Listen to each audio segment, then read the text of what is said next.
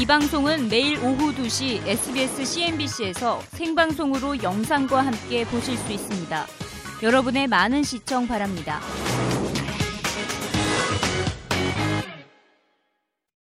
전 세계 금융시장이 주목하고 있는 FOMC 회의가 시작됐습니다.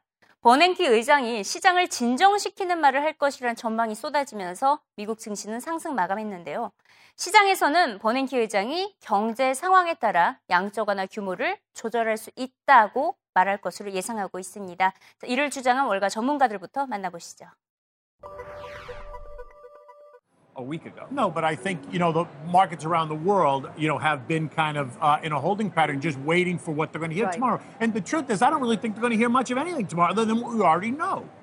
I think that it, I actually don't think that it's going to happen this year. I think that uh, what Ben Bernanke has done and, and what we've all known is that there is the power of the mic, and they've started to lay the expectations, lay the groundwork for a tapering to begin at some point into the beginning of 2014. But if you look at economic data more recently, you've seen industrial production for the last three months generally going sideways. We saw the Empire Fed, where the headline was okay, but the underlying components were not very strong. And of course, inflation expectations, inflation break evens continue to fall. So I do not believe that we're going to see tapering at this point. The question is whether we should view tapering as tightening. And Yeah. what, what the big worry, um, what, what was interesting about Steve's results is that the, the 60 economists view it quite differently. So they have tapering um, into 2014, the middle of 2014, but still have rate hikes well beyond 2014. But I don't think it matters what the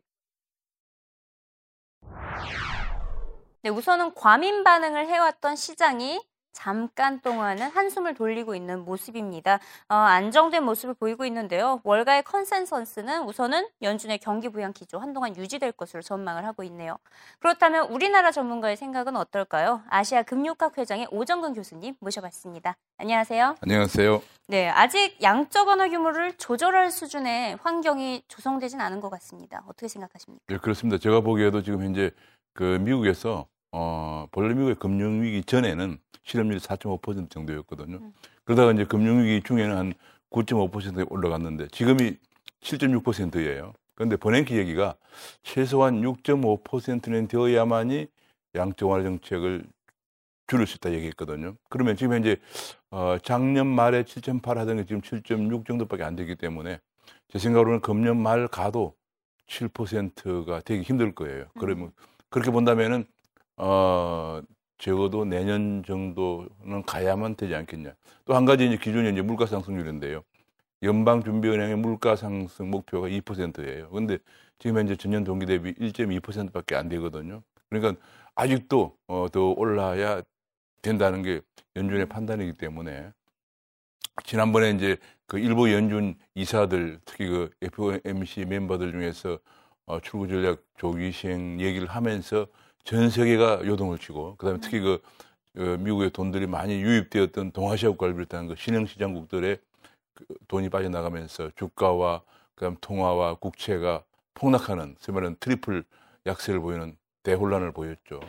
어, 그러나 아직까지는 미국의 지표를 볼 때 실업률 7.6%, 물가 상승률 1.2% 이런 정도 가지고는 아직도 출구 전략을 얘기하기엔 조금 이른데 시장이 너무 좀 과민 반응을 보였던 거 아닌가 그런 생각이 듭니다. 네, 우선 이제 FOMC 회의는 시작이 됐고요. 네, 조만간 뭐 오늘 내일이면 버냉키. 의장의 발언이 전해질 예상인데요. 어, 내일 어, 한국 시간 내일 새벽 3시에 음, 어, 결과를 발표할 겁니다. 네, 재밌는 게 CNBC에서는 트위터를 통해서 뭐 월가 이코노미스트나 일반 네. 시청자들 을 대상으로 과연 버냉키 의장이 무슨 말을 할지 구체적으로 문장을 이렇게 받고 있더라고요. 네네. 그 중에 가장 많이 나왔던 것이 경제 상황에 따라 양적 완화 규모를 조절하겠다 이렇게 예상을 하고 음. 있었는데 교수님이 보시기에는 제 생각으로는 아마 의장이- 이런 생각합니다. 버냉키 입장에서 볼 때 그 실업률이 워낙 어, 아직 7.6%나 되기 때문에 네.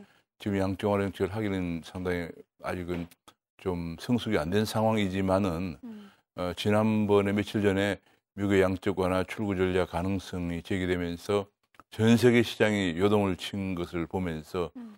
그냥 있을 수는 없는 상황이에요. 네. 그 뭔가 세계 시장을 안정시키기 위한 아, 발언이 있어야 되고 또 지금 전 세계가 내일 내일 한국 시간으로 내일 새벽 3시에 발표될 버냉키의 그 발표를 워낙 지금 다들 주목하고 있기 때문에 네. 어, 무슨 얘기를 해야 되는데 제 생각으로는 아직은 좀 때는 이르지만 그래서 세계 시장을 안정시키기 위해서 음. 지난번처럼 가이드라인 같은 거.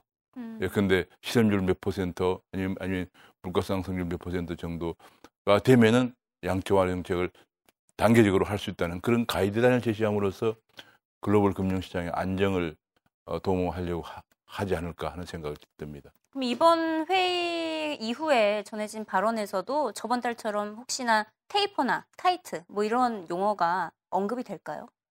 아 무슨 방금 말 무슨 버냉키 의장이 저번 지난달에 어, 어, 이제 예. 기자회견을 했을 때 taper와 뭐 어. tightening 뭐 어, 어, 양쪽으로 뭐, 아, 그런 얘기는 그런- 제가 제가 보기에는 아마 하기가 힘들지 몰라 요. 왜냐하면 이제 음, 지난번에 그 얘기 가 나온 이후에 네네. 의외로 미국 경제가 미국 경제 지표들이 좋지 않게 나왔어요. 음, 고용 상황도 좀 많이 개선이 안 되고 제조업 지표가 아, 사실 지난번에 그 금융시장이 요동을 치다가 좀 지금 잠잠해진 이유가 미국의 집, 제조업 지표가 좋지 않게 나옴으로써 그래 된 거거든요. 그래서 음, 제가 보기에는 미국의 제조업 지표나 아, 고용 지표가 기대만큼 좋지 않게 나온 걸 볼 때 tightening 같은 그런 용어는 좀 쓰기가 상당히 힘들지 않을까 싶어요. 음, 시장에 계속해서 요동 쳤던 거는 사실입니다. 교수님께서 예, 계속 예. 언급을 하셨는데 예, 예. 그렇다면 이 같은 시장을 안심시킬 만한 사람은 버냉키 의장밖에 없는 지금 건가요? 전 세계적으로는 게밖에 없죠. 미국이란 음. 미국 경제 자체가 음, GDP 규모가 16조, 7조 정도 되기 때문에 전 세계 GDP의 20%가 넘어요. 22% 세계 최강의 국가이고 또 미국의 그 달러의 그 위상을 생각 위상이 어마어마하기 때문에 지금 현재 음. 어, 역시 세계 금융시장을 진정시킬 사람은 그야말로 버냉키밖에 없다 하는 생각이 생각입니다. 그렇다면 경제 지표는 어떻게 생각하세요? 현재- 경제 지표 호조가 나왔다. 예, 지금 현재 미국 경제 지표가 상당히 좋아지고 있죠. 네. 아까도 말씀드린 것처럼 어, 금융위기 때 9.5%까지 올라갔던 실업률이 지금 버냉키 덕분에 지금 7.6%까지 낮아졌고 음. 지금 버냉키가 역점을 두고 있는 것중 하나 집값 상승이거든요. 왜냐하면 미국은 어, 결국 2008년 금융 그 위기가 집값의 폭락에서 왔다고 생각을 음. 하고 집값을 올리기 위해서 매달 400억 달러씩의 주택 저당 채권을 매입해주고 있는 그런 상황이기 때문에 음. 그에 힘입어서 지금 집값이 많이 올랐거든요. 네. 제가 지난번 미국 갔을 때 보면 대체로 한, 한 20% 내외 올랐어요. 음. 그리고 실제로 그 미국의 그 전미 주택협회 지수라든지 그 다음에 어, 케이스 실러 지수 같은 거 봐도 상당히 올랐기 때문에 어, 그것 때문에 지금 현재 어, 미국 경기가 좀 회복이 되고 있는 상황이라서 제가 보기에는 어, 버냉키의 그 양적 완화 정책에 힘입어서 경기가 많이 좋아지고 있, 있는데 그러나 아직까지도 양적 완화 정책을 줄일 정도는 아니다 음. 그런 생각입니다. 네, 양적 완화 규모 줄이는 건 물론 뭐 금리 상승도 말하는 것은 너무 시기상조인 것 같은데요. 네 그렇습니다. 지금 영상에서는 2014년 이후로 예상을 하고 있습니다. 제 생각으로 네. 그렇습니다. 왜냐하면 첫째로 이제 미국 미국에서 할 때 이걸 한꺼번에 하지 않고요. 한꺼번에 하면 충격이 너무 크기 때문에 음. 단계적으로 점진적으로 할 거예요. 그러면 현재 미국이 본래는 이제 그 이 정책을 통화 정책을 도입한 것도 처음에는 재료금 정책을 도입했고요. 그 다음에 어, 양적 완화 중에서 국채를 매입하기 시작했고요. 그 다음에 주택 저당 채권을 매입하기 시작했거든요. 그러면 그 이번에 출구 전략도 줄이는 것도 거꾸로 갈 거예요 아마. 음. 왜냐하면 어, 그 약간 비통상적인 걸 먼저 줄이거든요. 맞아요. 그러면 중앙은행이 집값을 올리기 위해서, 위해서 주택 저당 채권을 매입한 것은 상당히 이례적인 거거든요. 그러면 아마 한다 그러면은 어, 주택 저- 저당 채권을 먼저 매입을 하고 그다음에 국채를 아, 이제 매입하는 걸 중단하고 국채 매입을 중단하고 아니면은 두 개를 어느 정도 같이 조금 조금씩 중단하고요. 음. 그 다음에 이제 금리를 조금 올릴 텐데 제가 볼 금리 올린다는 것은 아 최소한 내년 한 중반 넘어서야 지금 이제 미국 경기 회복 속도를 볼때 음. 어, 얘기될 거고 아마 양적 완화 돈 풀린 것을 회수하는 것은 내년 초쯤 되면은 가동될 음. 가능성도 있다. 네, 아, 전반적으로 뭐 네. 2014년 이후로 생각을 그렇습니다. 하고 있네요. 예. CNBC가 또 60명의 월가 이코노미스트를 대상으로 연준 정책에 대한 설문조사도 실시를 했습니다. 대부분의 월가 전문가들이 5월, 올해 9월쯤에 양적 완화가 점진적으로 축소가 되다가 12월부터 본격화가 될 것으로 전망을 했는데요. 그 이유는 9월이 되면 그때 돼서는 미국 경제가 확실한 회복 기조를 보일 것이며 물가가 많이 올라가 있을 것으로 어, 근거를 제시를 했기 때문입니다. 그러다가 내년 상반기에 양적 완화 정책이 종료될 것으로 예상을 했네요.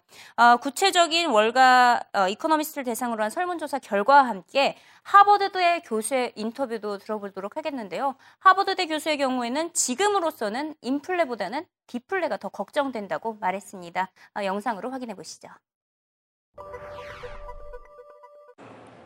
Oh, I think it's created a whole lot more than one. Quantitative easing also has prevented the destruction of a, of a great many jobs that would otherwise have been lost. I think you have to think of QE as the anti depression policy that the Fed pursued, and it did succeed in, in averting a second Great Depression. Credit where it's due. But, you know, I think it's a little too early to, to call this all off. Uh, I'm surprised that in the survey there's not more concern about deflation because actually the inflation number keeps on surprising to the downside. And if we, I'm Ben Bernanke, that's my big worry we, uh, that we are really not out of the deflationary danger zone yet.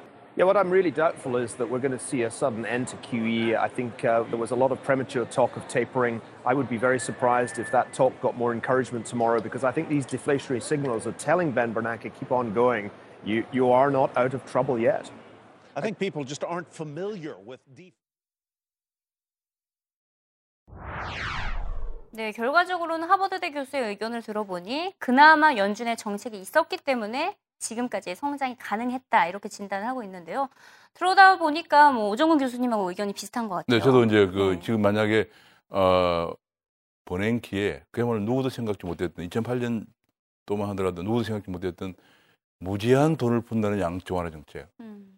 이게 정말 생각지도 못했던 얘기인데 이런 그 정책이 없었더라면은 음. 아마 2008년 글로벌 금융위기와 그 다음에 2009년에 발생한 유럽 위기 때문에 전 세계가 대공황에 버금가는 상황으로 갔을 거예요. 그러나 음. 지금은 이제 어, 대공황 상태까지는 안 갔거든요. 네. 안 가고 지금 이제 물론 워낙 그 상황이 그 충격 문제가 컸기 때문에 지금 현재 4년째, 5년째 지금 침체는 하고 있지만은 음. 그러나 이나마 이렇게 된 것도 버냉키의 덕분이라는 걸 우리가 생각을 해야 되겠습니다. 그래서 특히 이제 지난번에 며칠 전에 IMF에서 보고서가 나왔는데 미국 경제가 내년 전망을 하향 조정했거든요. 음. 이게 이것이 또 어, 시장을 다소 좀 진정시키면서 미국, 미국의 출구 전략이 조금 늦어질 거다 하는 데 대해서 음. 다시 한번 그 확신을 주게 되었습니다.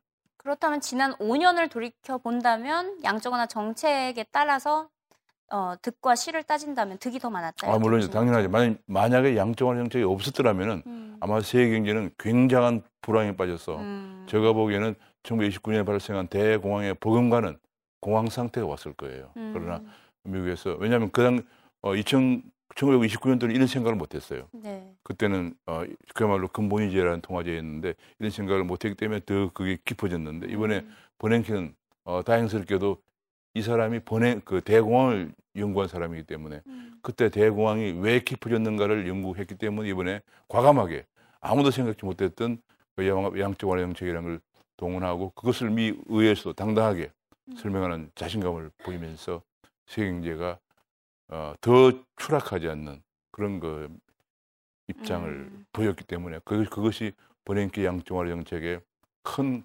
공로다라고 생각할 수 있습니다. 네. 지금 하버드대 교수의 의견을 또 들어보니 디플레이션이 더 걱정이다 이렇게 말을 했습니다. 어떤 의미인가요? 그, 그렇습니다. 왜냐하면 네. 그 현재 미국에서 미연준의 그 물가 상승률 목표가 2, 거든요 네. 그 2%의 절반 수준인 지금 1.12%대의 소비자 물가 상승률이기 때문에 본래 중앙은행에서 통하지 한국 한국은행도 마찬가지 물가 상승률 목표가 있거든요.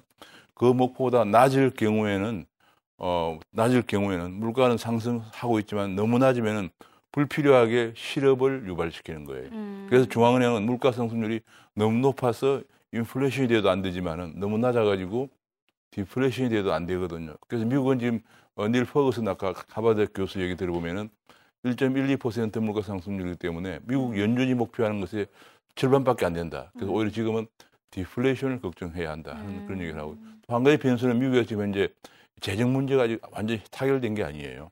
저, 저번에 그 미국 재정 질병 문제, 그 다음에 부채 상황 문제가 아직 합의를 본 게 아니, 아니기 때문에 그것이 만약에 잘 타결을 보지 못하면 다시 한 0.6, 7%의 성장률 하락 그 요인이 발생하게 되고요. 음. 어, 그래서 아마 IMF가 내년 성장률을 0.3%포인트 정도 다시 낮춘 걸 보면 낮췄거든요. 음. 그래서 아마 제가 보기에는 미국이 지금 회복은 되고 있지만은 지금 중국 경제도 안 좋고 유럽도 회복이 안 되고 이렇게 해서 양정화 정책을 지금 줄이기는 상당히 위험이 크다라고 음. 판단됩니다. 네, 지금 이제 무엇보다 시장이 가장 예의주시하고 있는 것이 내일 전해질 버냉키 의장의 발언일 그렇습니다. 텐데요. 굉장히 중요합니다. 네, 내일 정말 모두 다 같이 지켜보도록 그런데 문제는 하겠습니다. 돈을 벌려면은 네. 발언이 다 나온 다음에 그때는 다 똑같이 움직이는 돈을 벌는 아, 것 같아요. 그 전에 분석하고 이 전망해서 음. 한 시간이라도 앞서서 움직이는 사람이 돈을 버는 거죠. 그래서 네. 내일 한국 내일 3시에 발표되는데 그 전에 많은 사람들이 거기에 어떤 얘기를 할 것인가 그래서 음. 깊이 연구하고 해서 남보다 조금 앞서가는 사람이 돈을 네. 벌게 됩니다. 내일은 뭐 밤새도록 CNBC 영상을 봐야겠네요. 저는 항상 그 네. 저기 제가 가, 지고 여러 가지 그, 그 인터넷 수단을 동원해서 네. 파악을 하고 있습니다. 네, 오늘 말씀 감사드리고요. 다음 주에 또 찾아뵙도록 하겠습니다. 네, 네, 고맙습니다. 감사합니다.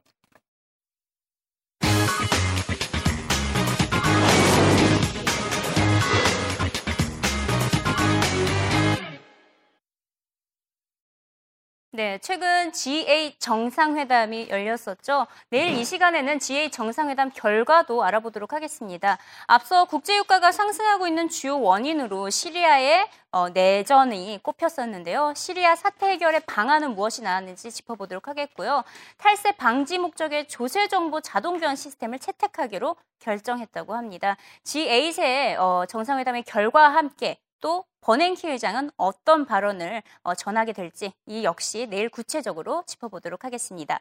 네, 저희 방송은 팟캐스트 이승희 기자의 글로벌 경제 이야기에서 다시 들으실 수 있습니다. 많이 애청해 주시고요. 내일 이 시간에 다시 찾아뵙도록 하겠습니다. Catch you later.